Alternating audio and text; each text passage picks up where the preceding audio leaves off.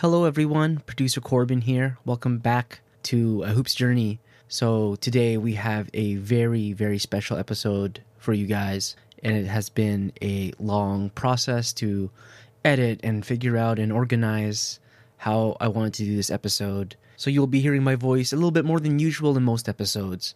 It's a little bit of a different flavor. We have the main interview with, of course, Bruce Enns and Mitch, and we have special guests Dom Zimmermann and Ross Tomlinson.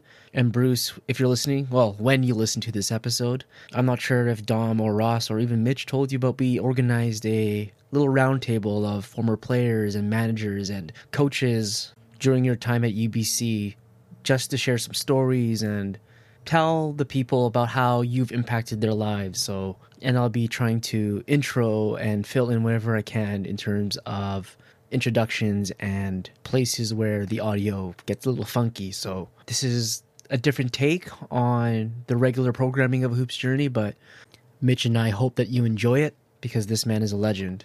Welcome to the Bruce Enns episode.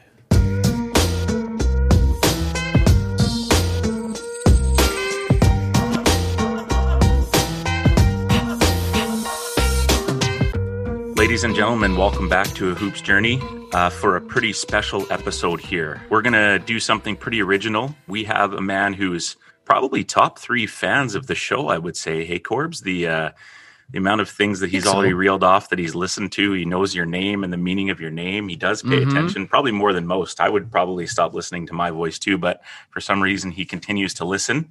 A legendary coach to many, a, a great man, a man who is connected with so many people, working his way through some Parkinson's, and someone that we've wanted to have on this show for a while. We've been going back and forth this summer to figure it out, and we're going to see what we can do with uh, with Coach here today. Um, try to get him to sort of express some of his words and his thoughts. But we also have Mr. Dominic Zimmermann and uh, one of his longtime assistant coaches at UBC, Mr. Ross Tomlinson um, to sort of help guide and get us through this episode. And I think it's a pretty cool thing and it's pretty special. We've talked a lot about relationships, we've talked a lot about culture, and we talked a lot about family. And, you know, these two gentlemen were more than willing to have this, you know, sort of support system behind Coach. And we're super excited to have none other than Mr. Bruce Enns with us today. Coach, how you doing? I'm doing well. It's Good. great to hear from you. And it's great to see that you're able to put this together somehow. Of course. You know, anything honestly for you, you know, I, you've heard me talk about you in, in our show and kind of, you know, I never had the pleasure of being coached by you, but uh, the connection with my brother, obviously Dom, Ross, so many other people. Um, it's an absolute thrill to have you on and try to share your story. Not sure how much you want to kind of get into your current situation or if you want to just jump into your episode here and, and chat a little bit about you know, because I think there's some connections and things that people don't know about you. Maybe they just connect you to being a UBC T Bird for life, but there's lots about you and kind of basketball in your life, if I'm correct. Uh, it's certainly true. You go ahead and ask the questions, and I'll try my best to see if I can answer. Sounds good. All right. So, where were you born? I was actually born in Chilliwack, and not too far from Vancouver, in 1944. Awesome. And so, Chilliwack life how did basketball sort of start to come into your life? Was there was there someone that you wanted to be like? Was there a coach? Did you just learn to fall in love with the game dribbling around or you know, I think that's the unique part about this show is everybody's had a different introduction to the sport of basketball and how did you sort of start to have basketball be a part of you? I think uh, that part is Dominic has got that in blue, right? In red. In red. Yeah, I do. I do. I just wanted to say what an honor it is to be here. Uh, I know Ross Ross Tomlinson and myself are just so happy to to be able to be here. So I'm blessed to be able to read this, read this, you know, just some of the answers that you that you that you wrote down here, and uh, you know, you talk about relationships and and culture and all that stuff. And and and Bruce, you had a huge impact on me. So this is an absolute honor to be able to uh, read a little bit about your story. So. So your experience growing up and playing sports and basketball, as as Bruce just said, he was born in 1944 in Chilliwack, but his family moved soon moved to Kelowna after his birth, uh, which at the time was a budding metropolis of 6,000 people. At age six, uh, Bruce moved 67 miles south to Oliver, home of that famous Viking Spencer McKay and that infamous Thunderbird Mo Basso. This was a town of around 1,500 people, and it was a wonderful place to grow up and to learn about sports. Bruce's very best friend uh, was a man by the name of Gunnar Kuhn. He was a recent German immigrant who quickly took Bruce by his side and taught him how to play soccer. That's why he got you to do this part. He knew you'd get the Kuhn correct with the yeah. German, right? He knew Ross would blow it. So he's like, they got to get the German to say the German name. Am I right? the, the German pronunciation, exactly. Well, my, my mother's maiden name, main name is Zinn. I don't think I would have loved it, but okay. so his best friend Gunnar Kuhn was he was a recent German immigrant who quickly took to Bruce, uh, took took him by his side and taught him how to play taught, taught him how to play soccer. Uh, Gunnar was fantastic leading Bruce's team. Uh, basically, they were a bunch of runts, and they made it all the way to the Valley Championship. Uh, the final score of that game was 3 0, and who scored every goal? Bruce Enns did. Thanks to Gunnar, who controlled the game and somehow managed to give Bruce the ball in front of the open net three times. At least that's the way uh, Bruce recalls the game. But he has been known to possess a selective memory, which uh, which I can definitely attest to. I'm sure Ross can as well. Uh, no, Bruce wasn't Richie Cunningham, but Gunnar was his Fonz, uh, his Fonzie. Though unaware of racism at the time, through this friendship with Gunnar, uh, that Gunnar's Gunnar's title, the DP displaced person, was only part of the hostility that Kuhn's family felt in their early years as Canadians. Uh, little did we know back then that that Gunnar would move on to become a star player for the Simon Fraser basketball team. Uh, he's not quite sure when, but always a top student in every class. Gunnar went back to Europe, where he became one of Europe's leading and most famous op- opera impresarios. Bruce's father's name is Peter. Uh, his family had immigrated from southern Russia in 1923. Uh, Peter had a master's degree in agriculture, but had no knowledge nor experience in sports. But he loved Bruce, he loved him. Though it must have been seen as an unnecessary extravagance at the time, he presented me with a light green transistor radio for, for my eighth birthday. So I'm speaking. Yes, love it. This gift turned out to be transformative for young Bruce. First, the sounds from this radio sparked a lifelong obsession in him to grab information about politics, music, theology, and all kinds of culture and sports. Baseball, in particular, fascinated Bruce, and before long, he was glued to his transistor radio long after the lights went out. First, what about, uh, what about drinking your Ovaltine? Huh? Christmas story? Be sure to drink your Ovaltine. Were you the kid? Huh? Come on. Shout out to the Christmas story fans out there. I see Ross shaking. He gets it. it's a classic film the first player that uh, that Bruce was into was uh, a man by the name of Steve Bilko. He, Steve Bilko. He was a slugger from the Sacramento Solon. Later, in 1956, after mom and dad decided, without his permission, to move to the huge city of Winnipeg, the station changed to KMOX St. Louis. Harry Caray and Jack Buck introduced him yes. to Bob Gibson and the Cardinals. Oh, sorry to hear that from a Cubs fan. Are you a Cards fan, Coach? I was. Well, that's it for Hoops Journey. What a great episode. Uh, we'll see everyone. I kid, I kid, I kid. It's all right. You're lucky you're a good guy. So that was it. Bruce's life ambition. I can remember Bruce talking about baseball uh, and what an impact it had on on him as a kid. So that was it. He said his life's ambition was set. Red Schoendienst wasn't good enough for me, and I said, and he set out to become the world's next great shortstop. Pretty cool, though, Coach, to hear those stories and for the generation gap, right? I mean, you know, we're younger than than you, or a different vintage, but you know, we still had to walk up to the TV and turn the dial. There was no remote. But I think the beautiful part about radio, which I'm sure if you want to just talk talk on, is creating those images in your head of what those people look like of the game. So I can only imagine, you know, you're hearing your favorite player up to bat and you can't see it. So you're trying to imagine it in your head. And that just creates such a, a great kind of memory and your brain works so differently when you just hear it through radio. You know what I mean? Sometimes when I'm a Cubs game, I love just throwing on the radio just to hear it from a different standpoint. You know, that must have been kind of a fun way to get your imagination going as a young guy. Well, it's very special, that's for sure. But mm-hmm. nowadays, it still is, the imagination is still critical because I'm trying to pick up the Paralympic Games, basketball games. And every time I go to YouTube, it says it will not play in my country. So I'm having to watch the games by play by play. Uh, every five seconds or so, something comes up telling you what happened, but uh, imagination is critical. It's come full circle. Yeah, who would have thought in 2021 you're still uh, having to use that? That's cool. This is Kevin Keeler. All right. So Bruce Enns. first of all, it has to start with the fact that without him, I wouldn't be where I am today. Uh, I wouldn't have met my wife. I wouldn't have my children. Uh, so I often think to myself, thank you, Bruce Enns, when I look around and see where I live and the people I surround myself with.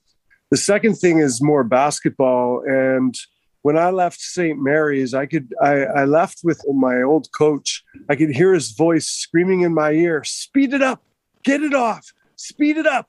And I was like, like he kept telling me I had to get my shot off faster. I had to get my shot off. So all I ever did to compensate to get my shot off faster was do everything slightly faster. So I was often in a rush. But when I showed up at UBC and Bruce realized I needed to be able to get my shot off more quickly, uh, he broke it down and, and gave me really concrete things to work on, like just something as simple as being ready to shoot it before you get it. It wasn't just catch, dip, and then get into your shot. I was already ready to shoot it. And uh, he taught me that. So I was really able to speed up my shot. And that was a real concrete kind of mechanical thing that he gave me. The other thing was that Bruce was one of the first coaches that I ever played for that was somewhat positionless, especially sort of one through three.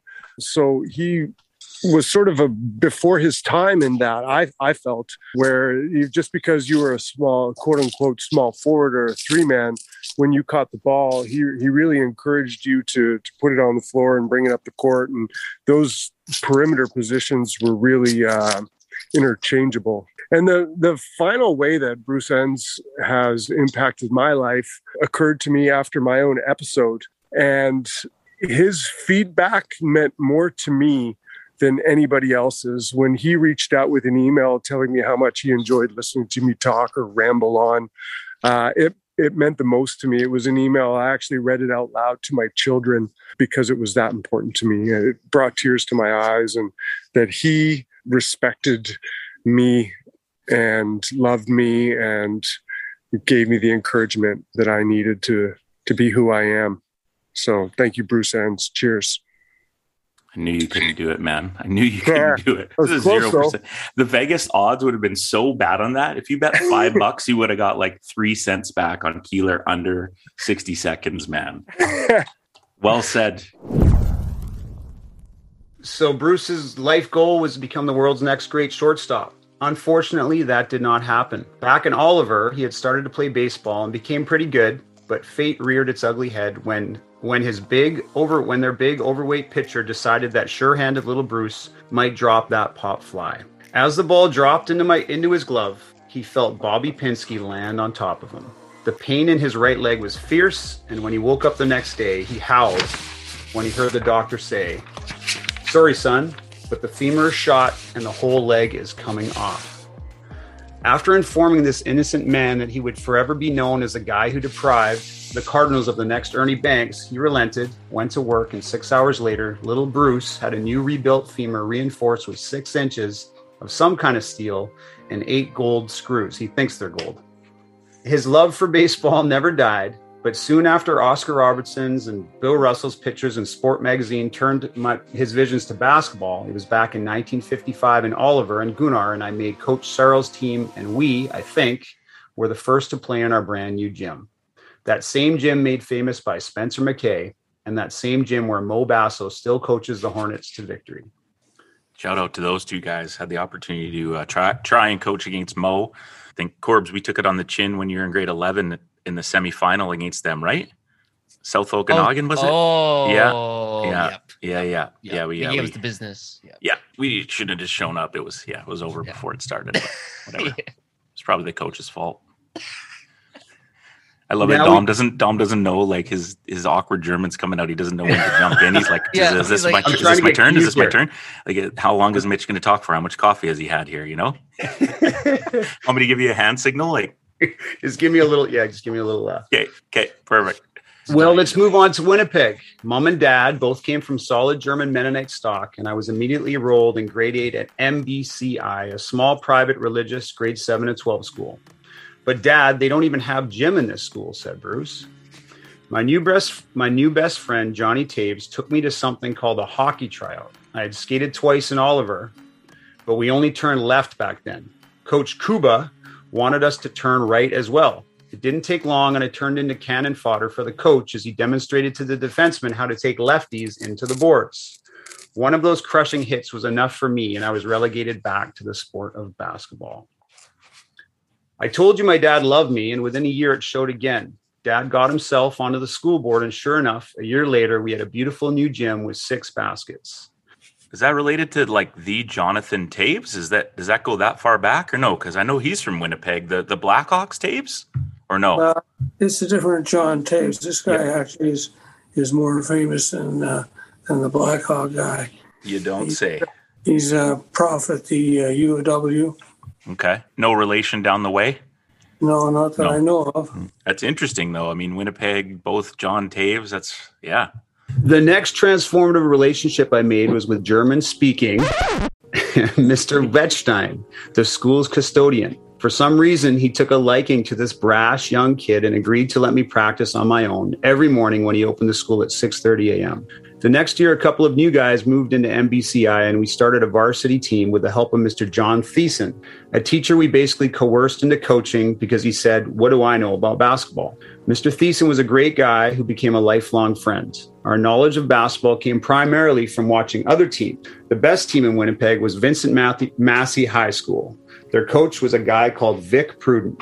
One weekend, after watching them play three straight games, I took a chance and went down and introduced myself to him told him about our young team, and managed to arrange a game in our gym. I don't remember many scores of our games over the years, but this one had stuck. The final score was 62 to 28. We got absolutely clobbered. This was yet another transformational moment, however, for our team and for me. Two years later, as seniors, we had become a pretty decent team. Though the private school league where we played was not very strong, we managed to get a couple of top level exhibition games against Glen and Nelson Mack two weeks before the provincial championships. We won both games by very close scores. On Monday of that big week, Mr. Thiessen called us together and gave us all the bad news. The school board, without my dad, made up some crazy rule and would not let us play. Maybe they were afraid we'd win or something. I don't know. But at the end of the week, Coach Pruden's team spanked Nelson Mack and won another championship. To tell you the truth, the main reason I went to the University of Manitoba was that it was announced in June that Coach Pruden had been hired to coach a junior varsity team. Nobody wanted to play, for the Bison's varsity, and suddenly all the best high school kids came to play for Pruden. There must have been 40 of the top players from Manitoba try out. In response, the athletic department appointed John McDermott, a British badminton coach, to head up a second JV team. All players from the city's suburban schools would try out for Pruden's team, while kids from city and private schools would play for McDermott. I was crestfallen when, after a week of tryouts, we had not shot a ball. I was to become a backup guard for a fitness freak. So, Bruce, I know Coach Vic Pruden was is uh, is your mentor. Can you talk a little bit about him? Well, I do. Get, uh, I think we're going to get into him a little yeah. bit later, but he was a man who uh, he'd been a football quarterback himself. He understood uh, the game from a quarterback position, and he really he made basketball more than just a physical activity. And I really, really admired everything he taught about the game we'll get more into him a little bit later, I yeah. think. Okay. Yeah. Next, we have former coach John Mills and former player Eric Butler. Hey, well, thanks for this opportunity, Aaron. After the legendary Peter Mullins, there were interim coaches at UBC, but 1985 was time for the next great coach. U- UVic was in its title run, and UBC needed an answer. And I'm always proud to say I played a part in bringing Bruce Enns to UBC. He had a proven record of success. He had a visceral passion for basketball that would appeal to the BC basketball community. He was cerebral enough to mix with the memos and pipes of the academic world. And as a recruiter, Bruce was real hard to turn down. The only question mark for me was his dogs. he seemed to like their unconditional obedience and perpetual positive attitude what would he do with players who were neither? Well, he proved right away that he didn't need to treat his players like dogs to get them to play. Bruce always made me proud to be a Thunderbird. I appreciate a hoops journey for giving me the opportunity to offer my perspective on an important band in Thunderbird basketball history. Amazing. Well done, sir. Thank you. How was the uh, time on that one, Aaron? Did I was that okay? you clearly know how to follow instructions better than Keeler. It's scary that he's a teacher, but he's an art teacher, so it's you know. All right, Butts, you're up, buddy. Good to see you. Thanks for being with us. Yeah, thanks, Aaron. Really appreciate it, and uh, get uh, love getting a chance to speak about Bruce. Uh, you know, Coach Enns was like a second father to me, and uh, you know, in my life, I've met uh, very few people who are as passionate about what they do as as, as Bruiser has put an incredible amount of energy into nurturing and guiding young men to get the best out of themselves. And and for someone like myself who was eager to listen, learn, and work on his game, Bruce's knowledge and commitment had a huge impact on my life that you know exists to this day. I would have never played post secondary basketball if it weren't for a coach like Bruce, who believes so strongly in player development. Now, three decades later, I'm still involved in the game and trying to have my own positive impact through coaching and running my own basketball club because of Bruce. You know, a ton of what we teach at Split Second came through Bruce Enns as well as Scott Clark's teachings. And, you know, we just hope that we're passing it along uh, to the next generation in a way that would make uh, those guys proud you know, and as strong as Bruce was at individual coaching, you know, the area of the game that he loved most that gave him the most joy and fulfillment was bringing a group of individuals together and making them into a true team. You know, it's not easy to get uh, 12 competitive young men to put aside their insecurities and their egos and be a truly cohesive unit. But uh, Bruce was exceptional at this. You know, I don't remember a player checking the score sheet after the game to see how many points or assists they got, and can't think of a teammate who wouldn't make the extra pass to get an even better shot. And that was the kind of culture Bruce managed to create. You know, we we were the number one ranked team in Canada for a good part of my final two years, and with a roster that truly did not look like it should be there on paper. Uh, you know, we played you know a really modern style of basketball. Uh, we had no bigs. I know because I was one of the supposed bigs and I wasn't big. Uh, you know, so we played, you know, small ball with lots of ball and player movement, and we truly shared the ball. I think we had, you know, around seven uh, players, all averaging between 10 and 12 points per game, which made us tough to stop. And we played full out. We played for each other, and that's exactly the way Bruce, you know, thinks the game should be played the fact that he was able to bring us together in a way that made this collaboration possible and the fact that we were actually successful doing it is a huge testament to coach bruce enns uh, is so i really appreciate bruce the next question that was given to Bruce was, uh, was coaching basketball with influential people as guides and inspirational models. So this is this is uh, Bruce's time at Winnipeg High School from 1958 to 1973. So I decided to spend most of my studying and making new friends, the most important and life changing of whom was Norm Lee. Norm was a runner who had as little knowledge of basketball as I had of the track, but we shared many great experiences. Norm helped me in many ways become a better coach, and we started a journey of lifelong friendship. I had already begun coaching at MBCI, and I kept watching every every Pruden ga- Vic Pruden gamer practice I could get to. Every day was another coaching clinic for free. Besides, my repertoire of injuries had been growing. I had missed my entire 11th grade of sports with a broken middle finger, a broken wrist, and another dangerous break of that same old right femur. The Cardinals would have to look somewhere else because my playing days were absolutely over. In 1964, I made another big decision. I left my honors political science program. He wasn't re- I wasn't really a great student anyway, and took a two-year assignment teaching English and phys ed in Beit Jala, Jordan, right across the highway a mile up the hill from Bethlehem. Maybe you've heard of it. Here, with a friend I made who worked for the United Nations, we built an outdoor court, and basketball became number one on my teaching list every morning at 5:30 a.m. The kids in the school were all Palestinian orphans from 12 to 15 years of age. Given the dreadful condition many Palestinians live under today, I, I, I often am left to wonder what has happened to those kids. Back about six years, when I was practicing alone at MBCI, I was, una- I was unaware, but a group of younger kids was watching me. One of the bigger guys, Orlando, came up and asked me if I could teach them to play basketball. Yeah, it was as simple as that. Vince Leah, the local Howard Samura, later wrote in the Winnipeg Tribune MBCI this year, for the first time, has put a team into my league for kids. They are decimating the opposition, scoring almost 100 points a game. And by the way, they are coached by a snot nosed little 14 year old grade nine student named Bruce Enns.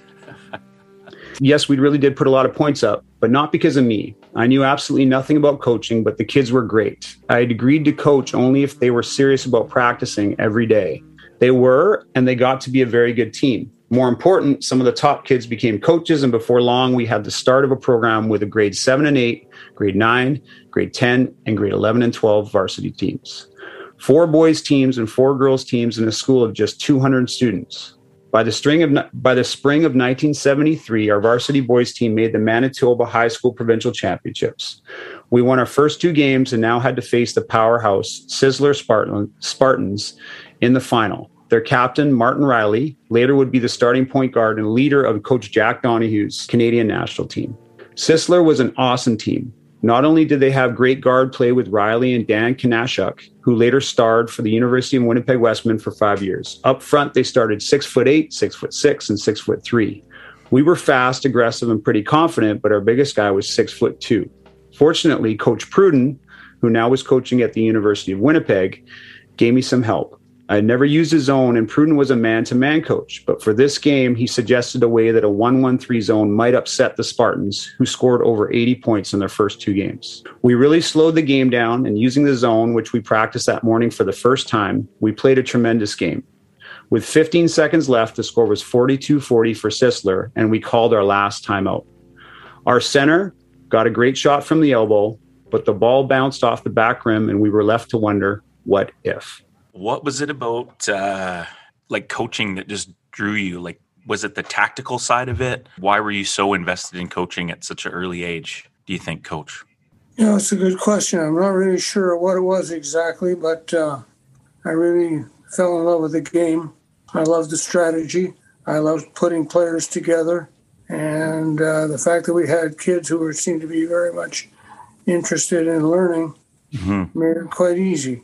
I love how you touched on too about working with the track coach. I think sometimes we get a little bit maybe not egotistical, but we think we can only learn from other basketball coaches. But just sitting down with coaches who coach other sports and hearing how they do things, you can always steal a thing or two. And I found that very interesting about your path as well. You know, just being open to, hey, how do you do things? I mean, even it's just simple as how do you run a warm up, right? Or, or you know, so just talking about your different styles, super important, I think, to grow as a coach. Correct? Oh, I think so. Uh, no doubt. The same thing at UBC. Mm. When at UBC, I got to meet Frank Smith. Showed me about football, and it was incredible uh, how much more they have to work mm-hmm. every single Monday morning and preparing themselves for the next game, and uh, even more so than basketball. In the summer of 1973, the American coach of the Wesmen left a lot of new Americans applied for the job, but Vic Pruden was the new athletic director as well as the girls' coach, and I got the job. It was an interesting collection of players we inherited, one of which was Barry King, a very talented fifth year American guard. A few weeks into practice, I called him into the office. Barry, I said, I'm afraid I'm going to have to cut you. But, coach, he said, I'm the only real player you've got. You may be right, I said, but that's why I've got to let you go. I can't cut all of them, and it's clear you don't want to play with them. The newspapers went wild as I quickly became known as the guy who cut Barry King. Life as a university coach would be different, I soon found out, but Barry came back, played very well, and became an excellent leader and friend of mine. Recruiting was new to me, but the crosstown rivals from the University of Manitoba soon discovered that not every good player was destined to be a Manitoba Bison. Devin Daly, a super talented guard from the northern Manitoba town of Thompson, and Wade Bilodeau, a 6'6 big guy, joined Bob Magel, Dan Kanashuk, and Les Sikora, three Sisler Spartans who thankfully decided not to join Martin Riley on the Manitoba Bison's team. It took a while, but we did beat the fearsome Bisons because of those recruits and more terrific players like Paul Player, Ken Apolko, Belani DeGoof, Grant Greenwood, Maurice Sampson, was uh, was an assistant coach at UBC for so many years. What a great coach! What a great human being. Big Mo, Gord Tucker, and the magisterial leadership of Perrie Scarlett. There were many great star high school players in Manitoba over the years, but Perrie was not one of them. He was not even one of the top five of his Gordon Bell High School team. I can't really explain it, but Perrie will always be golden in my eyes. We almost didn't get him to join us because he could throw a football 50 yards on a string. Thank goodness he didn't much like to get hit in football. Perrie, Perrie and I thought alike and thought, and, and though Scarlett was tough minded, we rarely clashed. He just had a gift which allowed him to bring people together and bring out the very best in his teammates. He'd come to the bench and say, Bruce, forget the zone. I'll get the guys to smarten up. Or Bruce, it'll work out, but give me BA and take Parker off. Guess what? Perrie was usually right. One last thing about him in their senior year, Scarlett's and Maurice Sampson's Gordon Bell team, a mostly black inner city school coached by Rick Suffield, faced the very white suburban Goliath, Westwood Collegiate, Collegiate coached by Dave Gus. It may not have been the best final game ever with Gordon Bell scratching out a very close win. I'm not sure, but I'm sure that Perrie was instrumental in recruiting Gord Tucker, Mark Johansson, and Willie Parker to join the Wesmen. I'd love to, but I won't dare start the Perrie Scarlett Willie Parker stories. Same Rick Suffield that coached Manitoba? Yep. Same guy. Okay.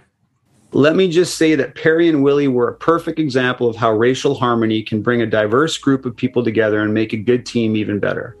By the 84 85 season, we were ready to step into the spotlight, so to speak. We qualified for the national championships, but some bad injuries blocked our path to the Final Four.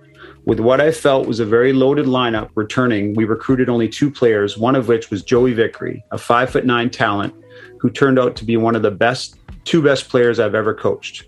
However, I didn't get to enjoy coaching Joey at university. More about that story later. Your uh, reading was excellent. Thank you. Corrections on your pronunciations. Yes. Gunnar Kuhn, and it was uh, Dan Kinnischuk, and it was Belina DeGuffey. Belina DeGuffey. That's- Okay. You got it. Super. Love it. Thank you very much. Dominic, don't feel bad. I have a tough time pronouncing the word cat. So and bef- before we uh, introduce Ross again, Coach Perrie just seemed like kind of when you got to the university level, just that first sort of backbone to the team and, and that leader. Hey, that first sort of guy that you had to get the, the program rolling. Am I correct in assuming that just basically um, on what Dom's saying? Absolutely. Perrie is the kind of guy. Perrie went to Japan after he finished playing. And uh, in Japan, Perrie quickly found out that uh, Japanese, though a difficult language, was one that he could speak. Mm. He spoke as very well. He communicated with people, and they loved him. Everywhere he went, Perry just seemed automatically to be able to fit. He fits in very, very well. And uh, I was smart enough to realize it, and thank goodness for that. Current UBC coach, Kevin Hanson. I was one of a handful of players that Bruce inherited at UBC when he when he first came from Winnipeg. I remember late one August, I walked into the gym there, and there there was Bruce Enns, and he called me over and said hello, introduced himself, and and uh, we had a great talk conversation about basketball. I knew how focused right from that moment moving on as to how focused and dedicated he was to the game of basketball, how excited he was to be coming out to Vancouver and, and, and coaching coaching the Birds. We had just come off the Peter Mullins era. Bob Malinsky and Bill Edwards had filled in there uh, in between Peter and, and Bruce. And they were high school teachers by trade, and UBC had hired them to try to continue with the program, and they were juggling their, their teaching careers and leaves of absence and, and basketball at the same time. And uh, then UBC made the decision to move to a full time position and hired Bruce. I think it was an incredible move by UBC to hire him, and obviously, oftentimes players misunderstand coaches and and take for granted what you have at the time and I certainly was one of the one of those people. Little did I know that the impact that Bruce would have on me at that time would would shape and mold me as to the coach that I am or at least the content and uh, you know make, make me think about the game of basketball and and analyze it and you know Bru- Bruce was very good his philosophy was the conceptual approach to basketball and, and certainly opened up my eyes as to you know being an analytical thinker of the game and what you're trying to achieve, what the goal of basketball is, what you're trying to do when you have the ball or don't have the ball. And at the time, you know, I, I wish I'd taken more notes and taken in more mentally as to some of the things that he taught because it was an incredible amount of information. You know, as, as players, you just go on the court, you want to play some games, you want to play some drills, and you really want to just get after it. And Bruce would sit there to make sure we were understanding what we were doing, why we were doing it. Very, very innovative and creative mind for basketball, and something that I feel very, very fortunate that I, I was uh, blessed to have that opportunity to be coached by Bruce. You know, I, I, I think now reflecting on, on my time at UBC and with Bruce in that player coach relationship, you know, you certainly have your highs and your lows. I think just like any relationship, and in the competitive world, I think it's uh, it gets amplified simply because you're in that competitive world. You're trying to win games, and you know you're on the road. You're traveling together. Your highs, your lows. You win some games, you lose some games, and you're playing in the national championships. And you you know we won our Canada West that year in front of a packed crowd at home, and just the highs in those relationships and you know, I still cherish those relationships with the players and the coaches that we had at the time. Still see them, and uh, you know that's a it was a big part of my life. It was a huge part of my life, and and I you know I do have Bruce to to thank for him keeping me on the team and and uh, coaching me and putting up with me throughout those times.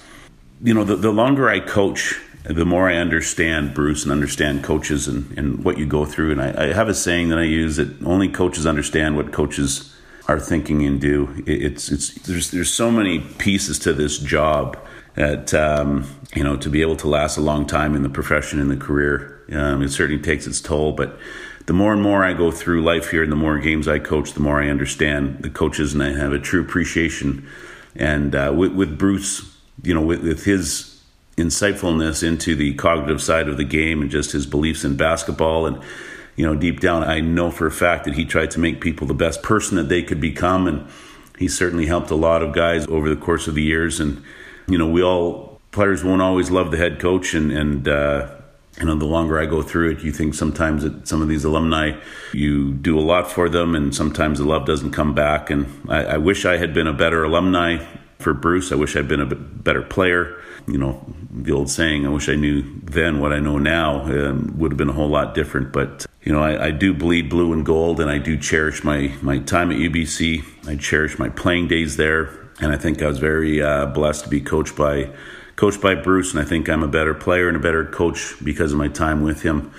And uh, I know I, I, I do appreciate he, watches uh, a lot of our games. I'm, you know, I'm not sure he watches every single one, but I'm sure he probably would if he could. And and probably has tried to. But um, you know, the feedback that he gives me is always uh, bang on, and it's always interesting to hear. And and I, I, know he doesn't think we play the prettiest brand of basketball, but um, you know, just getting feedback from someone that's got a creative mind like that is uh, is a very special opportunity. I feel fortunate to have that. So, Bruce, uh, I can't say enough about the positive things about the impact Bruce had on me, and and uh, I cherish the time that we had together, and, and uh, I, I do appreciate what he continues to do for me. And, and let's introduce Ross Tomlinson. Ross, maybe just give a little bit of background before you start to read your part about coach and just sort of the relationship you've had with him and how many years you coached with him and, and things like that. And, and thank you for being with us today. Oh, not a problem.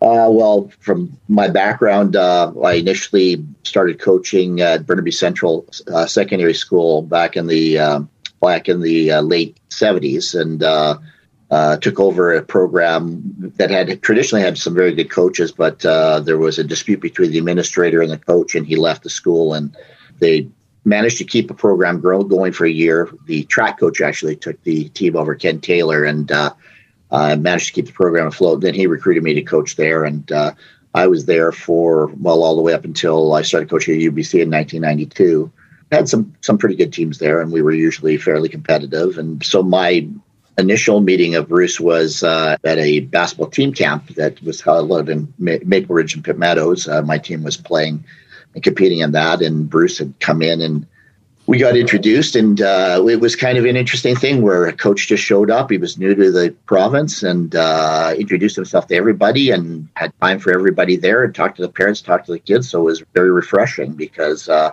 you don't often see a university coach do that. Uh, and certainly, I know that he was looking for players and trying to make connections, but it was just a really different approach. So so over the years, a couple of my players went on to play for Bruce, and in 1991, we played. Uh, my high school team played in the provincial championship, and but I was always very interested in what Bruce was doing, and so uh, I actually asked him if I could come out and watch the uh, preseason practices that he had, just to, get an idea of what his systems of play were like, and uh, thought he had a very novel approach to things, and I wanted to see it firsthand. So he was very inviting. He asked me to. He told me I could come out and uh, and uh, actually help coach and sort of explain things as we went along. And it was terrific. So I was out there for the first three weeks, and then I let him know at the end of October that I had to go, or pardon me, at the end of September that I had to go back and coach my high school team. And uh, he immediately said, "Well, would you consider staying and being a coach here?" And I said, "Well, no, I can't do that. I've got my own high school program and stuff like that." And and he said, "Well, what about just showing up and being here when you're available. And I said, well, I could try to do that, but I don't know what that would look like. And so, anyway, what it ended up looking like was me missing the Thursday afternoon practice, but being out there for every other game and practice. And I was coaching my high school team simultaneously. And if I had a tournament with my high school team, I would miss that game. Um, but I didn't miss very many practices or games through the year, so I actually ended up being his assistant coach that year, and uh, and also being head coach at Burnaby Central, and uh, and trying to do, to work at the same time. So it was a good thing I was single because if I was married at the time, I probably would have ended up divorced. So it would have been not married. Yep. exactly. So at any rate, the next year he said, you know, I want you to come on as a full time coach, and um, and it was I had had had such a great time that year and learned so much that I'm high school to university as an assistant mm-hmm. coach. I used to love, I mean, give yourself some credit. Burnaby Central was ended up being a pretty solid program when you were there and used to love as a kid. What was that Christmas tournament you combined with Centennial? And I always remember was at Rainier Beach you would have up, you'd always have a couple American teams. And I remember I don't think they were allowed to dunk and warm up. And I used to be like, these guys can like touch the glass with their elbows in warm ups. Like, who are these guys? And it was like a must have been 16 team tournament. It was a big tournament. I remember always going, we would, we billeted teams from uh, Alaska, I believe, if I'm not correct. Yeah, so it was. You, know, it you was worked Co- your bag off. It was the the Coca Cola Christmas Classic, and That's so right. we we actually had uh, we were very fortunate. We had a lot of good teams come up. We had a team from National City, California, Sweetwater come up, uh, Sweetwater Union come up every second year. And we had a really good relationship with Al Hairston, the coach at uh, Garfield, and also the coach at Franklin as well. We had uh, Mercer Island, who was a powerhouse with Ed Pepple at the time. So the teams we were bringing in from Washington State and, and from California, they were extremely good teams. I mean, they were always like number one or number two in their state. So it was uh, it was terrific. And you're right, the kids would go up there and uh, they come in, they fly in, they go up for dunk, and just in the last seconds they pull pull their hands away from the ball and drop it through the net rather than dunk it. So yeah, it was some pretty spectacular basketball. Love it. Thanks for sharing that. And let's get into it about Ross. Um, you know, and your time with Bruce. And Bruce, let's continue on here. Your section, Ross, is blue. He even color coded it for you. I mean, this guy is on top of it. I can only imagine what the practice plan looked like. Oh, very detailed. I can tell you yeah, right now. So for the, for, for, the time and the fact that computers were not really used at the time, everything was handwritten and photocopied. It was amazingly detailed. Yeah. So the summer of 85 turned out to be another transformative one for me. First, I got to represent Manitoba at the annual Basketball Canada meeting in Ottawa, where I met some new friends, including John Mills, who I remembered as a tough power forward from the old UBC Thunderbirds, who were coached by a true athletic legend, Peter Mullins. By the end of the meetings, John informed me that he was representing more than just the province of BC at the meeting. Mullins had retired as the UBC coach two years earlier, and John was looking for a new coach for the Thunderbirds. He urged me to apply, which I did. Couple of weeks later, I was in Vancouver for, interviewing for the job. I admitted to the committee that if, in fact, I was their choice, it would be difficult a difficult decision for me to leave the Wesmen. But when Bob Hindmarch, the athletic director at UBC at the time, called me at home in Winnipeg two days later, admitting that Ken Shields had decided to stay at Victoria, I became the new coach at my dad's alma mater, UBC. Starting to build a new team is always challenging, but when I arrived on campus in early September, it became evident that this year would be tough. So I think it's important to interject here and say it was a very late hire. So it was in the summer, so there was basically no time to recruit, no time to do anything. Mm-hmm. In Winnipeg, we had 36 exhibition, tournament, and conference games scheduled for the upcoming season, whereas the previous staff at UBC had left us with a 19 game schedule. A month long attempt to add games that covered a measly three more road games, all in southern Washington or eastern Oregon. When a couple of veterans came in to see me, they told me that there was no recruits and no assistant coach uh, coming back to the team. When I asked the administrative staff where I could find my office, I was told the space was very limited and there was an old broom closet that might be renovated. Things momentarily looked pretty bleak. What saved us all, I believe, was the appearance of two vets, Kevin Hanson and Paul Johansson. Paul at first wasn't sure whether he wanted to continue playing basketball or take up Frank Smith's offer to join the UBC football team. It was probably Kevin Hanson who changed Paul's mind because with Kevin, there was only one choice when it came to responding to the flight or fight or flight situation. Thanks goodness because these two guys, not only fighters, but they were also leaders. Two of the best I've ever been around. Many of the decisions that had to be and were made regarding the future of the program were made by the three of us. The three of you. So your approach was always collaborative. Hey, you weren't it wasn't top of the food chain. You know, this is what's being told. You you know, you instantly say right away, you obviously had it inside of your brain to know these are two guys that I need. We need to work together and figure out how do we get the T-Birds program to continue to excel and be better. I think that's powerful stuff. Um, if you want to talk a little bit about your your philosophy there in terms of Because I think sometimes, maybe even as high school coaches, especially when we're younger, we think we do a lot of telling, but really the powerful stuff happens when it's a collaborative process, one through 15. You know what I mean? You couldn't have said it any better. I think you're absolutely right. And with Kevin and Paul, it was that way. I knew they knew the university, they knew the player. Very quickly, they got to know me, and I think that's that's the way we we've tried to work with most of the teams we've been with. Think it says a lot about you too and your timing, you know, going to UBC thinking, okay, how's this going to go? And you have these two guys come across and you realize that you can utilize that and turn this into something powerful. It says a lot about your mind and, and who you were as a coach, but also how you treated people. So I think it just was important to pause there and talk about that. So thanks for sharing that. Uh, the first thing the three of us tried to change was team attitude, which apparently was used to losing. Together, we looked at the conference schedule, probably looking for potential wins more than anything else. I heard them tell me how it was impossible to win, lose, win in Lethbridge. I got their same response to every team in the league. Well, I said, thank goodness we play half of our games at home. But coach came the response, we always get shafted by the refs at home. Three of us went out and walked through the beautiful UBC campus to look for possible players. I found a big strapping six foot six guy who said he was a rower. But yes, he had played basketball in high school. Thanks, Jimmy Bolding. You're going to be our starting center. Kevin and Paul came back with more guys that either they had played with or knew would help us. Doug Eberhardt, Mitch Friedman, Ray Bishop, Gordy Matson, Mike Hodgkins, Kevin Reimer, Ken Scott, Adrian Hughes, and a soccer player, Sasha Paskovic. And I'm sure Bruce is going to roast me for that pronunciation. Did you give Kev part of your recruiting budget there, uh, Bruce, or? Pachekovic. Oh, there you go. Let's check it out. So, if his recruiting budget at that time represented what we had when I was with them, uh, you there know, wasn't much floating. Yeah. couple of couple of pop cans, and you would Yeah. hope for one of the, the large uh, two liters, you know, so you get more money. So Fair enough. Kevin and Paul kept on bringing up another name I recognized, Ken Klassen, a rugged, intelligent, six foot four guy who had played very well against the Wesmen in a tournament three years earlier. I wasn't sure, but I had my doubts whether Ken had any eligibility left. After reaching out to him, he confirmed that yes, they granted me another year of eligibility, but I'm starting a commerce program this year, and the profs had told me not to fool around with basketball anymore. My immediate thought was, come on, Kevin and Paul, convince them to play, please. They did. Now we had our power forward, and a great one he was. Undersized, and to be frank, not particularly athletic, Ken was flat out the best rebounder I've ever coached. My contribution would simply say, Ken, keep Gord Clemens and the other seven footers in the league off the boards and go get the ball. He did. Yes, Ken had to miss a few practices because of classes, but he never missed a game, and no one from the Faculty of Commerce ever knew how good he was fooling around with basketball.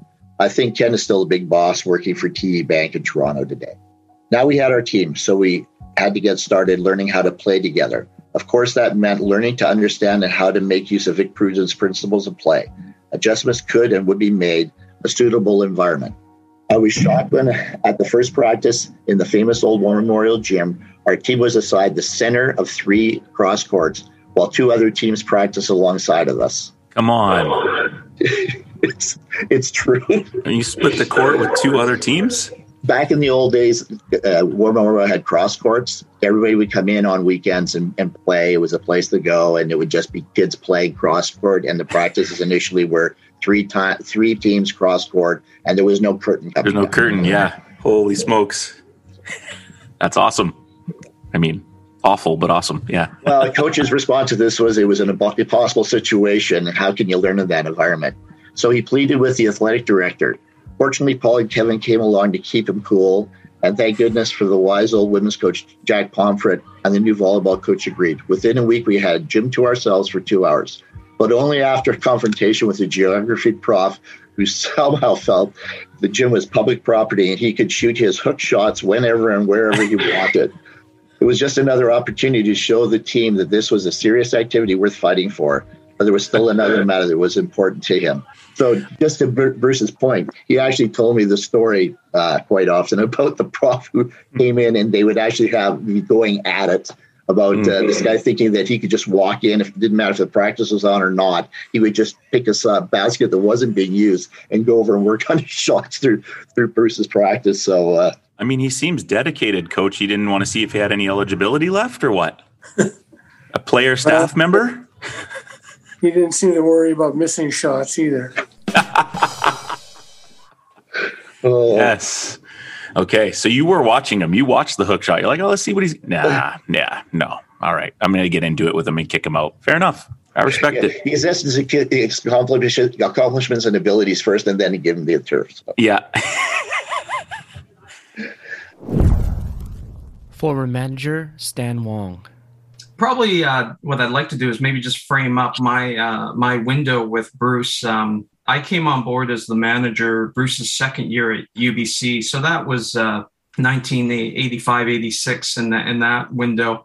You know, the history at that point was uh, the team uh, or the UBC hadn't had uh, much success for about a decade or 15 years back to the the John Mills era, and and so I, I was also um, in my senior year in terms of graduating um, with a bachelor of physical education, and as was Kevin Hanson and Paul uh, Paul Johansson. So we had a young group of people, but a whole lot of uh, very little expectations. And, and what I would say about Bruce is he taught us how to be winners, both on the court and in life. And and he had a, a very simple adage um, that first year was, "We just want to win by one point."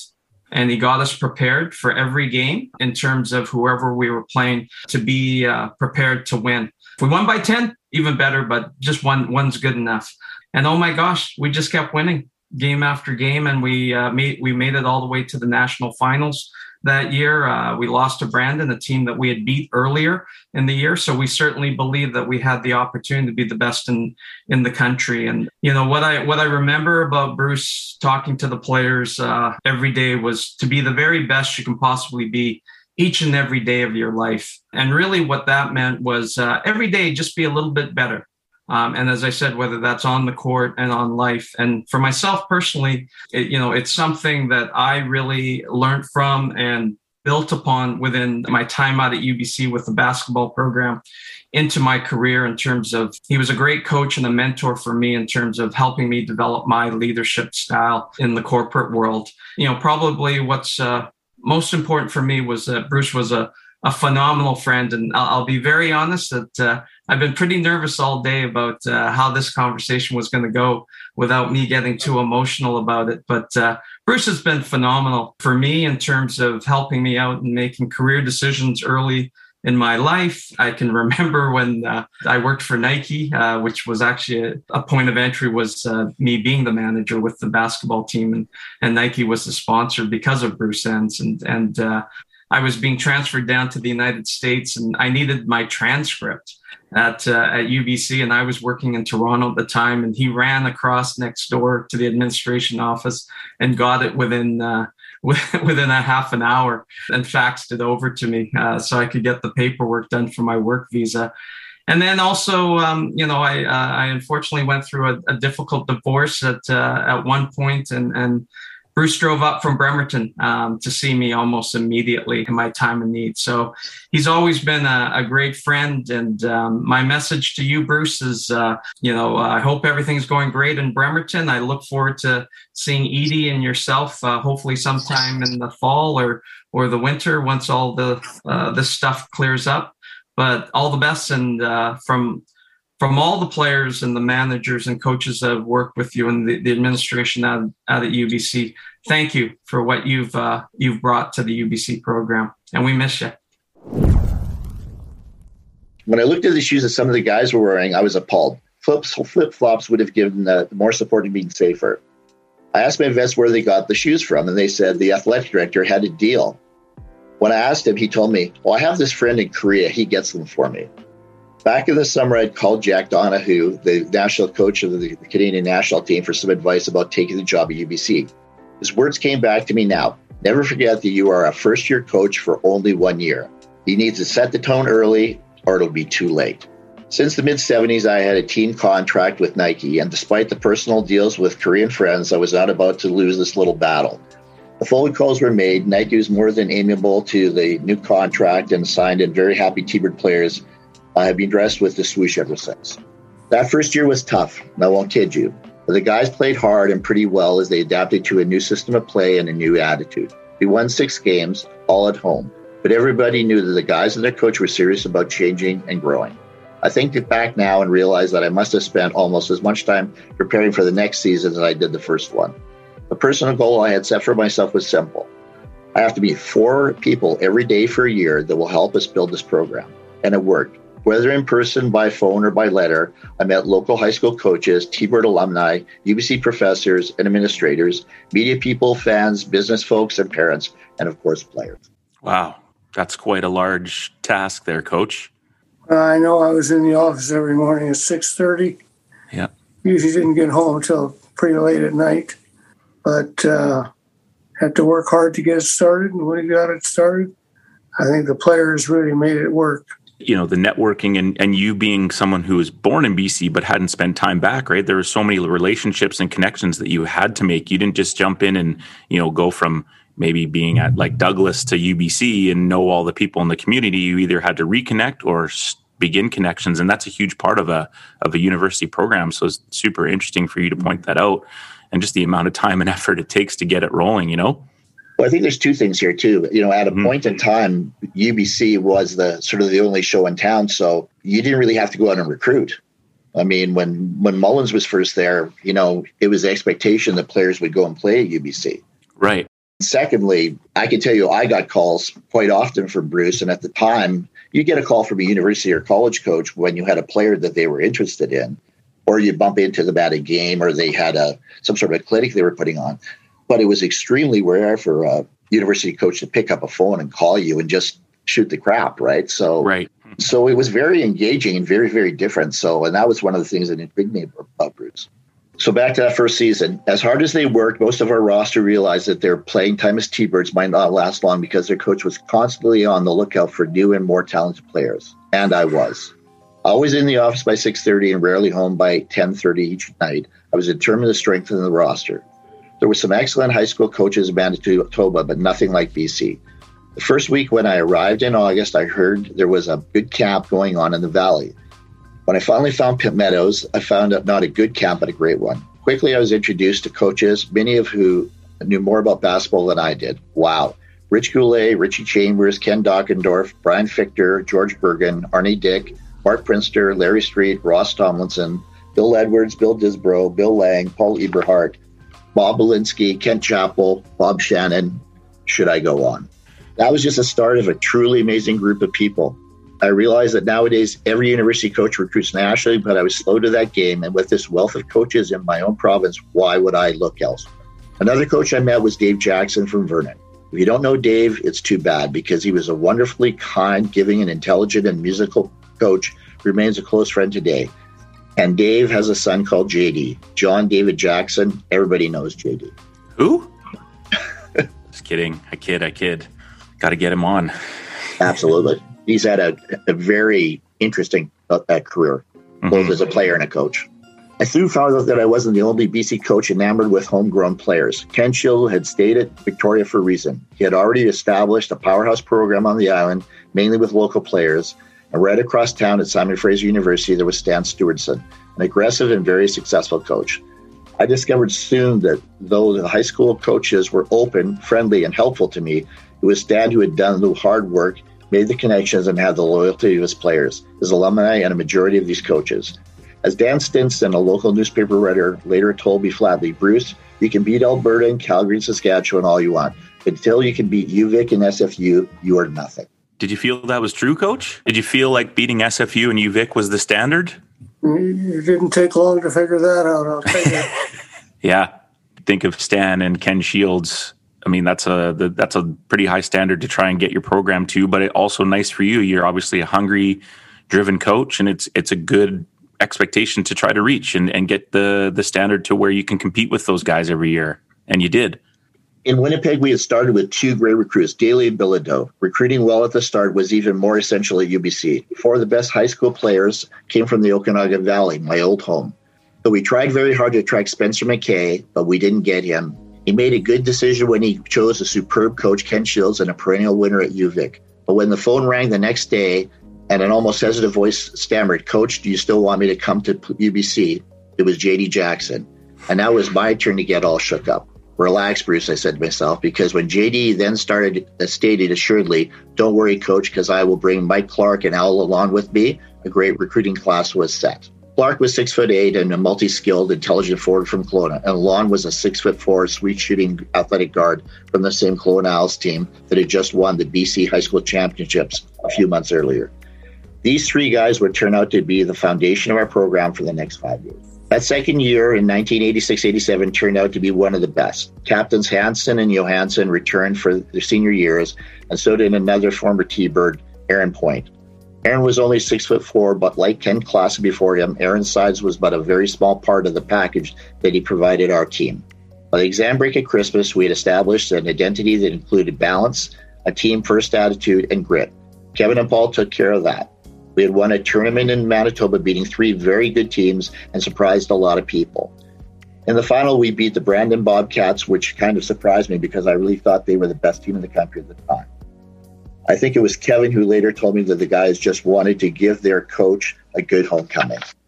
I was going to say, Coach, how did that feel to go back and and put on a bit of a show? I'm sure some people showed up to watch your team play. It must have been a great feeling to knock off some great teams and and show people that you had built a program out west. Uh, exactly, and uh, in the early years, I was at UBC. We tried to make a trip out to Winnipeg every single year. It was good because the basketball was excellent, and uh, you know to be able to compete with your old teams were uh, was very important to us. Speaking of old teams, that's your old team, isn't it, Aaron? It is the Bobcats. There we go in retrospect, the details are a bit fuzzy, but the season was special for a lot of people. So many fans, students, alumni, even guys in the media called during the season to say how exciting it was that the team was playing well. The big thing for me was that we were getting big contributions from up and down the lineup, and somehow we weren't all that surprised when we made it to the conference championships against the six time national champs from UVic. The second game of the final was the big pressure packed one. You guys might remember the details better than me, but in the last five seconds, the Vikes were up by a point, and we managed to get the ball across center where we called it timeout. We set up in our regular out of bounds set and put the ball in the hands of our future superstar. Find a way to win, JD, were my final words to him. It would not be easy. Like almost every game that year, JD had come off the bench and had played well, but he was a rookie and still very left handed. Tommy Johnson was a terrific defender and forced JD to his right hand down to the block on the right hand side of the lane. And this is where we all got to see the special genius of JD Jackson. JD pushed into a bad position and suddenly trapped by a bigger defender. He had to do something quickly because the time was running out fast. Must have yelled something because a defender from the top of the key left another rookie, Al Lalonde, to block out our big guy on the weak side. The next thing I heard was wild cheering as I left my assistant, as I heard my assistant coach scream, Kent Chappell scream, "We won! We won!" I didn't even get to see the final shot because John Ritchie, another assistant, was blocking my view. JD had jumped up high in the air, and knowing where Al would be, put the pass into the hands of the guy he knew would win the game. Thank goodness for rookies. Former player Brady Ibbetson. I can hear you guys. I don't know why I can't. I don't know. I've I've never really done Zoom on my phone, so I don't know how to add the ah, video so you can see me. Excuses, man. We. I'm not nobody, that. Uh, nobody needs to see that, that, mug, anyways. You know. Nobody needs to see my old man mug. Yeah, this is nice why we don't. This is why we don't show the videos on a hoops journey yeah. either. No one wants to see me either. Yeah, so you can see you can see everybody in the room though. I I can flip by and see everyone. Awesome. Uh, when it's on a few different pages, but uh, yeah, I do see everyone. Cool. Brady, right, well, if you tap the screen, do you see start video pop up if you wake up the screen by tapping it? Um, so bottom. smart, Eric What a teammate! what a teammate! Look at that! What a teammate! That. you know what? I'm going to give credit to Bruce Enns. Bruce Enns, right there. Yeah, Bruce Enns taught Eric how to be a good teammate. I love it. I, I, didn't need. I did need to learn how to pass the ball. That's for sure. I, I don't know. I don't think you're recording, but it's funny because Eric said, I don't think anyone ever looks at stats except for the one stat in your fifth year, Eric. and you know what I'm talking not, about. we're not, that, that's a team stat, Brady. that's funny. My memory of Bruce, so my memories of Bruce started way back when I was probably like in grade six or seven, and he came out for bird ball camps out at uh, in Kelowna here. Come out to the Okanagan and teach us about hot knife through butter and that was my uh, my most famous thing that I remembered from him and how to execute on offense. and uh, and then eventually, dream came true. I got to play for him uh, in my third year after I transferred into UBC and had the opportunity to to play for UBC and Bruiser. And uh, and what a good mentor and friend he was. I hear you know the various people in here speaking of that. Uh, I laugh too because I hear uh, speaking about the discipline of his dogs. And uh, no, I don't think he treated us like dogs, but almost uh, to following directions. But my biggest appreciation for playing for Bruce was probably that he let us play. He he let us use our minds. Would put together a lineup of I don't know. Like Eric said, I don't think we had anyone over six five, but we were all very similar players. But he set up an offense where he made a set, and here's where it was, and here's where you kind of start it.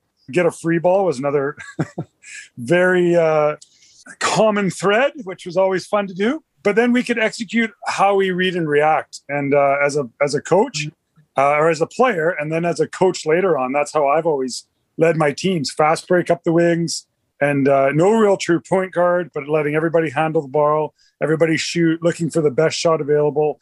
Uh, in a run and gun type style. So I give it all credit to him. Great man. I wish I could see him and say hi to him in person. It's been a long time uh, since I've I've seen him uh, out here living in the Okanagan. But uh, I wish him the best, and uh, and what a great guy and mentor. Another memory I have of Bruce is in my final year. You know, all excited, going to be a starter. It's my.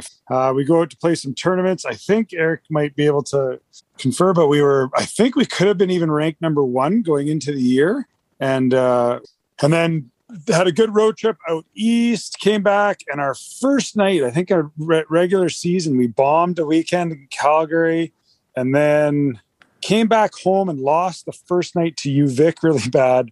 And this just goes to show Bruce's passion. I don't think he ever actually turned off his mind, or obviously didn't, because I remember laying in my uh, in my room at Fairview Crescent in UBC, and the phone rings at two thirty in the morning.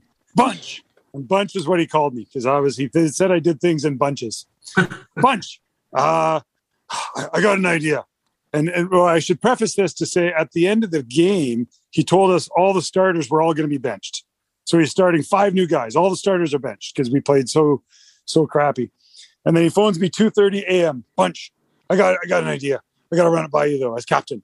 I'm going to bring you off the bench. You're going to be the only one that comes off the bench and the other four starters, they got to start because I think they can they can't handle it.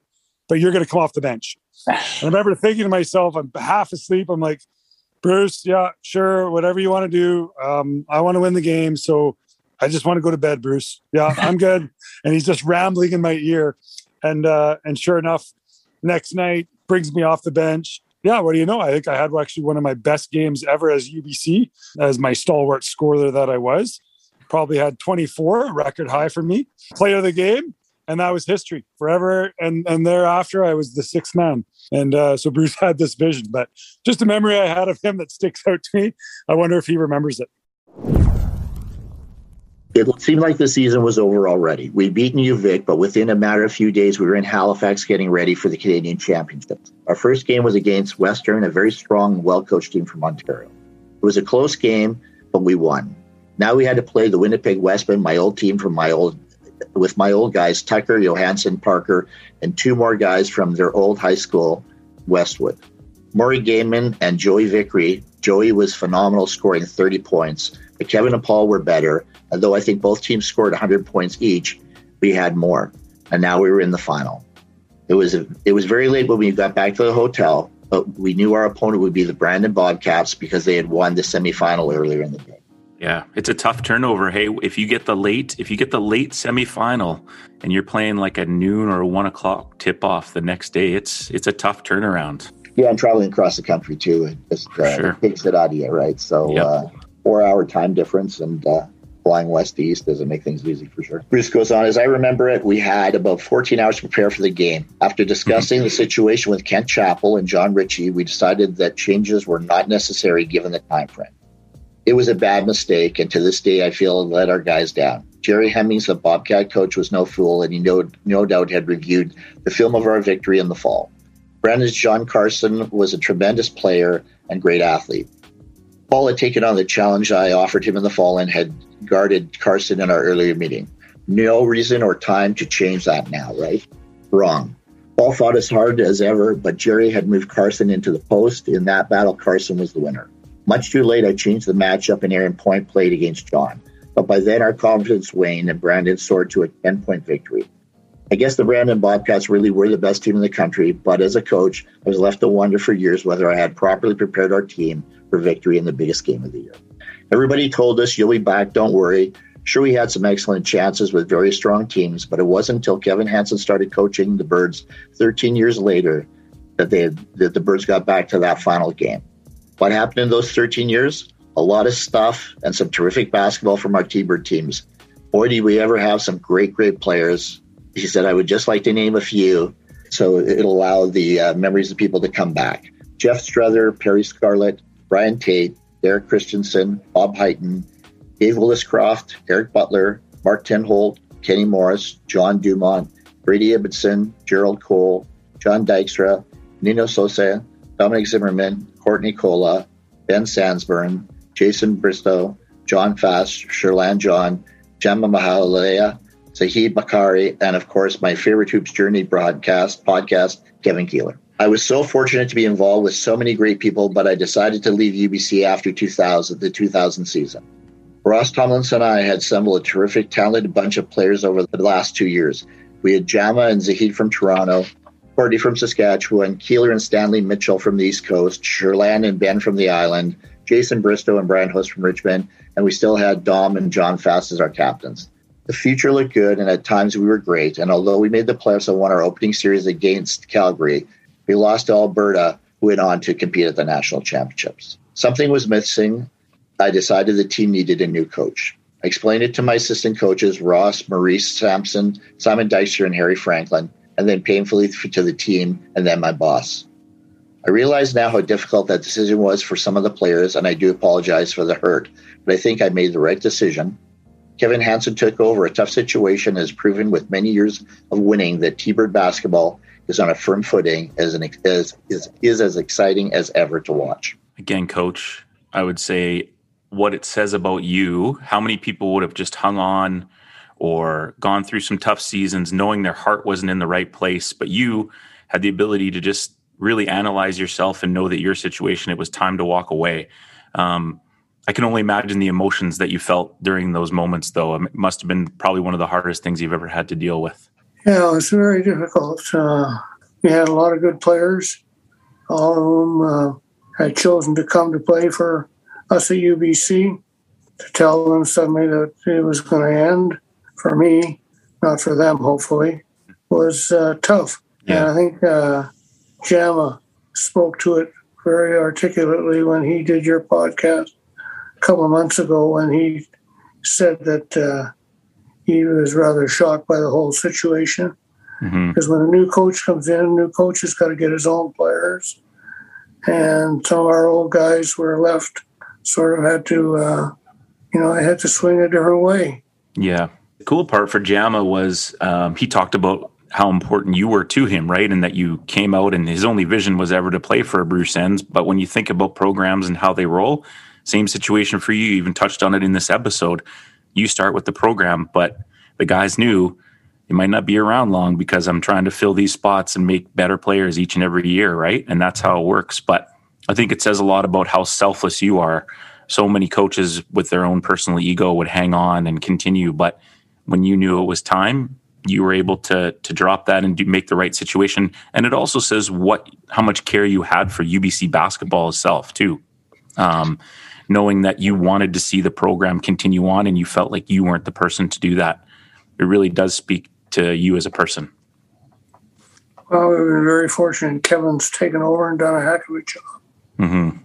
Awesome. The next uh, question that was asked of Bruce is uh, about attracting recruiting players, which is always an extremely difficult thing to do. Recruiting was never my favorite coaching responsibility, but I think those who dis- might disparage my efforts as a recruiter show a little disrespect to tremendous players who wore the blue and gold from 1985 to 2000.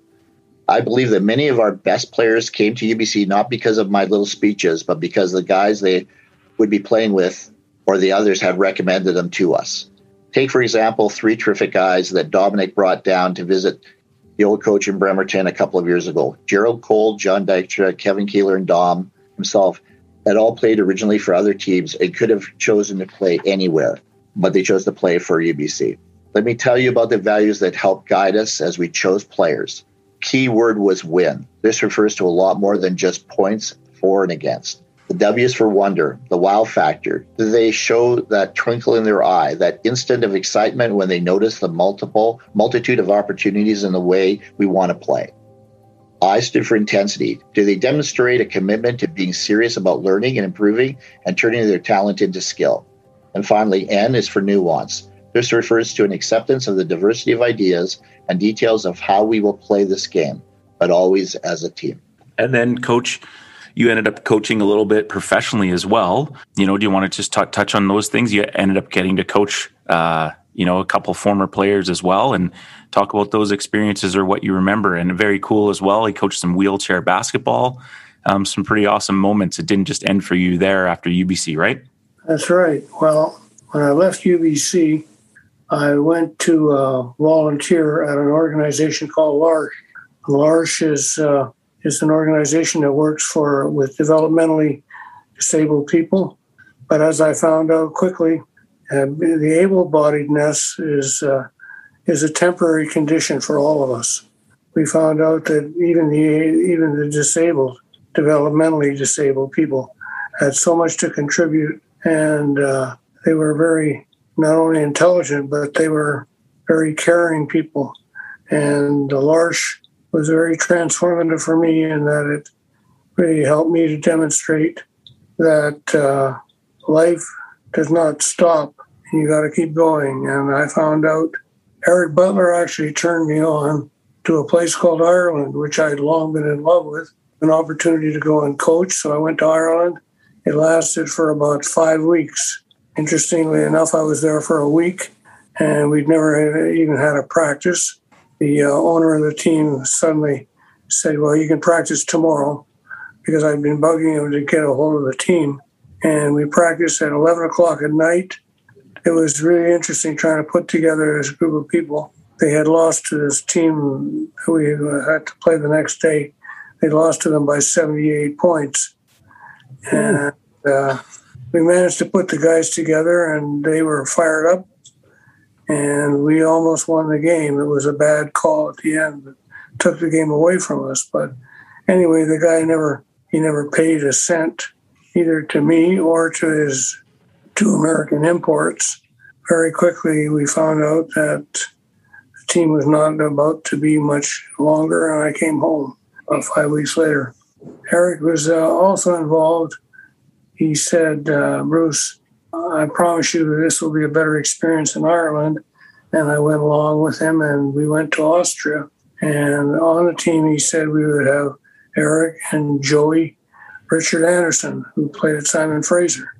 But again, uh, it was a bit screwy, and that one of the owners felt that uh, he knew more about basketball than anybody else. And uh, it became a question of whether it was me or him.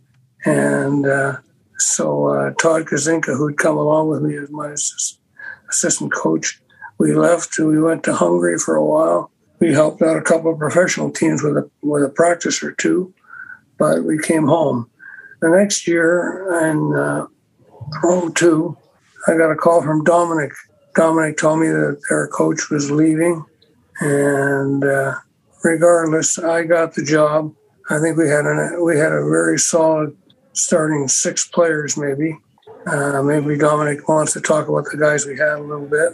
Again, it became a rather awkward situation in that uh, the club did not have enough money to compete, even though I think we won something like nine out of our first 11 games. And uh, once again, it was it ended rather quickly yeah so so the way bruce got that job was was uh i think when when you had a bit of time you came down to visit and the coach we had was welcoming you as well. So yeah, i think you did a practice or two with our guys and then went back home and then our, our coach ended up leaving and our head coach george kemp at the time he actually said you know we need bruce to coach this team. So so we got bruce the job and he did an exceptional job. Just being working with university players is obviously very different than working with professional players. We had we had a couple guys on the team that were you know kind of had been around the block a little bit. Uh, we had a very good shooting guard named Michael Lake. Um, but you know, just just a few few pros that that maybe um, Bruce's uh, unique approach to coaching was maybe a little hard for them to handle. I think, and they were you know they kind of they kind of had been around the block a little bit. But the way he worked with the young players was amazing. We, like he said, we I think we actually won our first ten games. I think we were nine or ten and zero, and then ended up being ten and four, and then and then there were some disagreements there, and and Bruce left. But but the the impression he made in Bayreuth was huge because his his wheelchair basketball coaching career was uh, thereafter was was you know going to the Paralympic Games and all that was is also something to be, to talk about as well. I think. Sean Mitchell, you're up, man. I hope you rehearsed more than you did your freaking speech at my wedding there, pal. You're going to start there, huh? Well, you know, sitting on the bench next to Bruce and Ross, um, I kind of had a unique vantage point, similar to Stan, you know, as a manager and getting that different side and that different sort of vantage point of the team. And and one of the things that Bruce used to say that it always stuck with me was I'd rather be a guide from the side than a sage from the stage. And that saying has always stuck with me because essentially what he was saying was he didn't, and this is kind of what Brady talked about, he didn't want to direct the offense, right? He wanted to teach, he wanted to teach the philosophy, he wanted to instill the systems. Yeah, and we had some things we would do, end outs and this these types of things, but it was let them play give them the tools to be successful in the game. And if there were game adjustments that, okay, there's things we got to talk about, the other team's doing this, we got to do that, you know, those sorts of things. But he wasn't calling plays.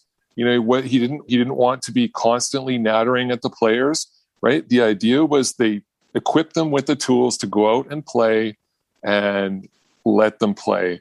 And I think a lot of ways he was ahead of his time in that regard you know, you look at the Golden State Warriors and the things that they've done over the last few years the small ball, the passing, the constant mismatches, the ball movement, the shooting from everywhere.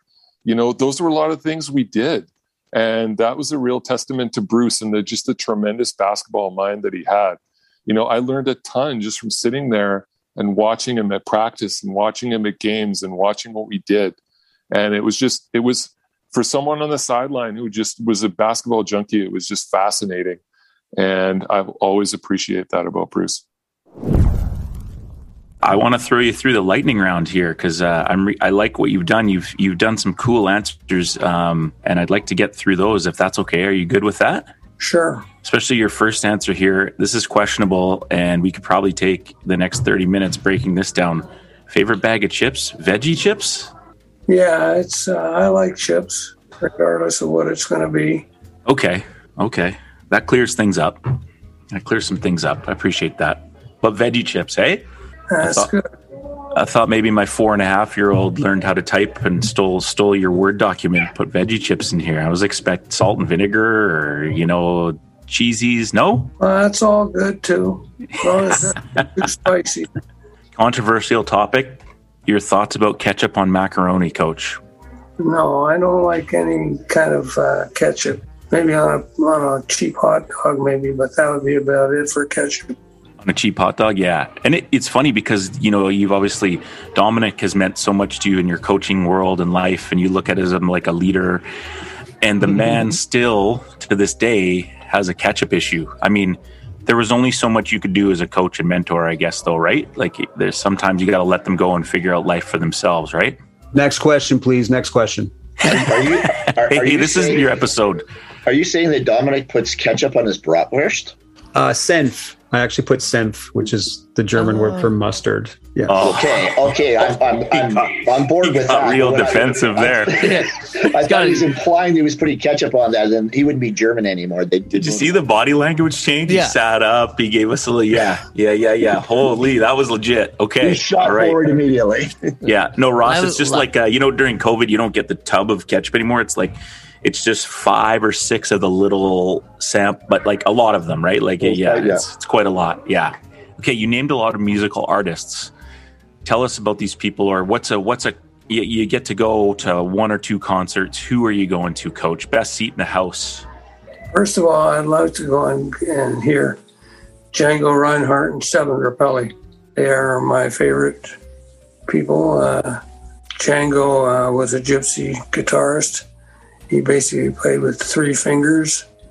He was just a phenomenal musician. What's one of your favorite books that you've ever read, or a couple that stick out to you to this day? Well, I really enjoyed Dostoevsky, Brothers Karamazov, and Crime and Punishment. American novels. My favorite one would probably be Moby Dick. There you go. Love it. Look, Corbs. Corbs loves it. Moby Dick. Called me Ishmael. now you've been around the game so long. You've been part of so many players' lives and coached so many. But who are some of the best players that you think you've ever coached?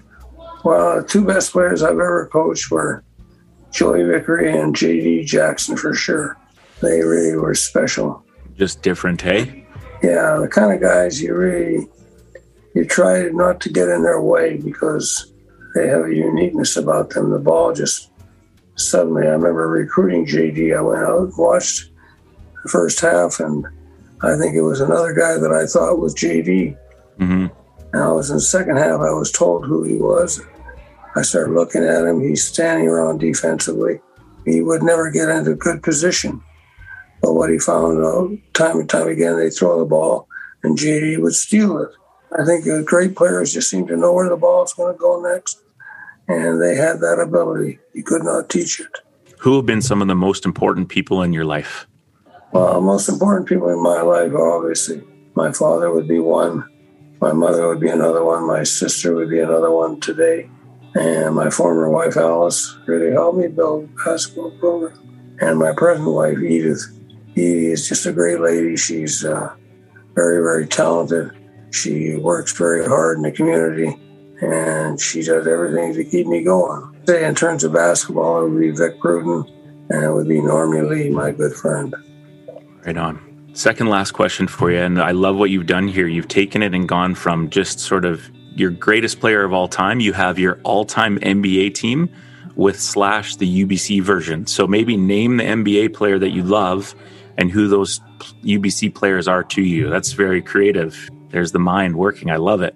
Well, my favorite team would basically be the uh, the Golden State Warriors. You don't say.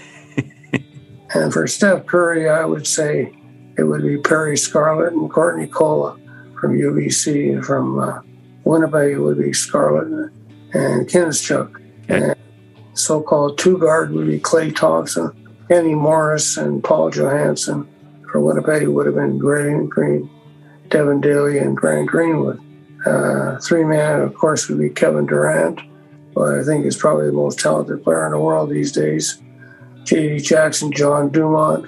For Winnipeg, it would be Gordy Tucker and Paul Blair. Draymond Green, and people would say, why Draymond? And I think all you have to do is watch the Olympics this year and you find out why Draymond. He just decided that it was not important for him to score even to shoot. He made sure that he did all the dirty work for everybody else. And uh, for that, I chose Ken Klassen, Jason Leslie for Winnipeg. AL, love it. I got to play a men's league with him. We just throw it into him and just stand around. He was really freaking good. Yeah. Yeah. And this guy I chose as a as a big guy. He's sort of an all around uh, guy, though I'm not a big fan of LeBron James. I think he's a tremendous player. And the two guys I would choose there, his leadership is phenomenal. Eric Butler and Dominic Zimmermann. These are two guys that I chose as the fifth guy on my team. Awesome. I definitely would. Every time I see LeBron play, I definitely think Dominic Zimmermann. Let me tell you, you know, let me.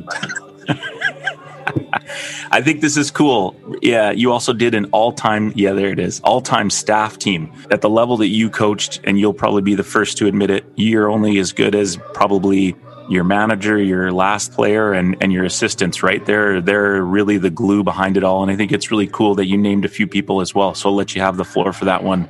all time staff at UBC would have been Ross Thomas, John Ritchie, Tom Elwood, Maurice Sampson, Tony Ivancic, Stan Wong, my managers, and Sean Mitchell, Ted Lorenz, Joey Dolcetti, and Kevin Hanson. Amazing. these are uh, just you know just some of the people that were very much involved. Yep, absolutely. This has been a really special episode, um, Coach. We, all, as you know, being one of our number one fans, and we'll we'll get you uh, a hoodie and a T-shirt sent down your way. Hopefully, it clears customs. Um, but up to this point in your hoops journey, if you could do it all again, you would what? Well, that's a good question. I, I'm not exactly sure. Basketball, I think I would not change my basic philosophy of basketball. The team is is more important than the individual. At least in the NBA, is a the name on the back of the uniform seems to be more important than on the front. A lot of good that can come from playing basketball. It affects the lives of many, many different kinds of people, whether they be fans or whether they be media or whether they be, uh, you know, close people that are involved with the players. Great answer. Coach Tomlinson, before we let uh, Coach Enns kind of wrap it up, did, I'm sure you've told him a million times. You know, Dom talked about it at the start of the episode, but is there anything you'd like to say to Coach and uh, your relationship over the years before we uh, um, get moving on here? Well, Coach is my mentor and uh, and has been since we first started coaching together. The relationships that he's established with his players was probably the most important thing that I took away from him. I mean, the X's and O's were always incredible, but um, he re- really made me understand that your relationship with uh, with your team and the players on it are family. And uh, ever since he had me start to be involved in the UBC program, uh, we've been family, and we continue to do, be that way now. Currently, share uh, a um, a Zoom call every Thursday morning at 9:30, and we have a ton of ex players that come in and and talk, uh, and we just get on there uh, sometimes Bruce is heavily engaged, and sometimes he just listens to uh, all the old uh, players uh, acting like blowhards, talking about how great they used to be, which is uh, which is pretty hilarious at times.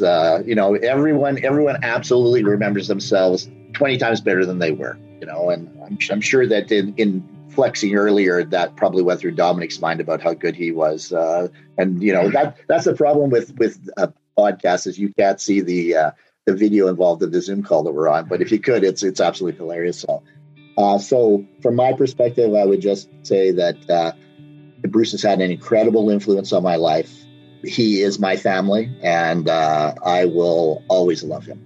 Appreciate those thoughts and sentiments. Coach Bruce Enns, any last thoughts or reflections before we let you go? And thank you so much for being with us.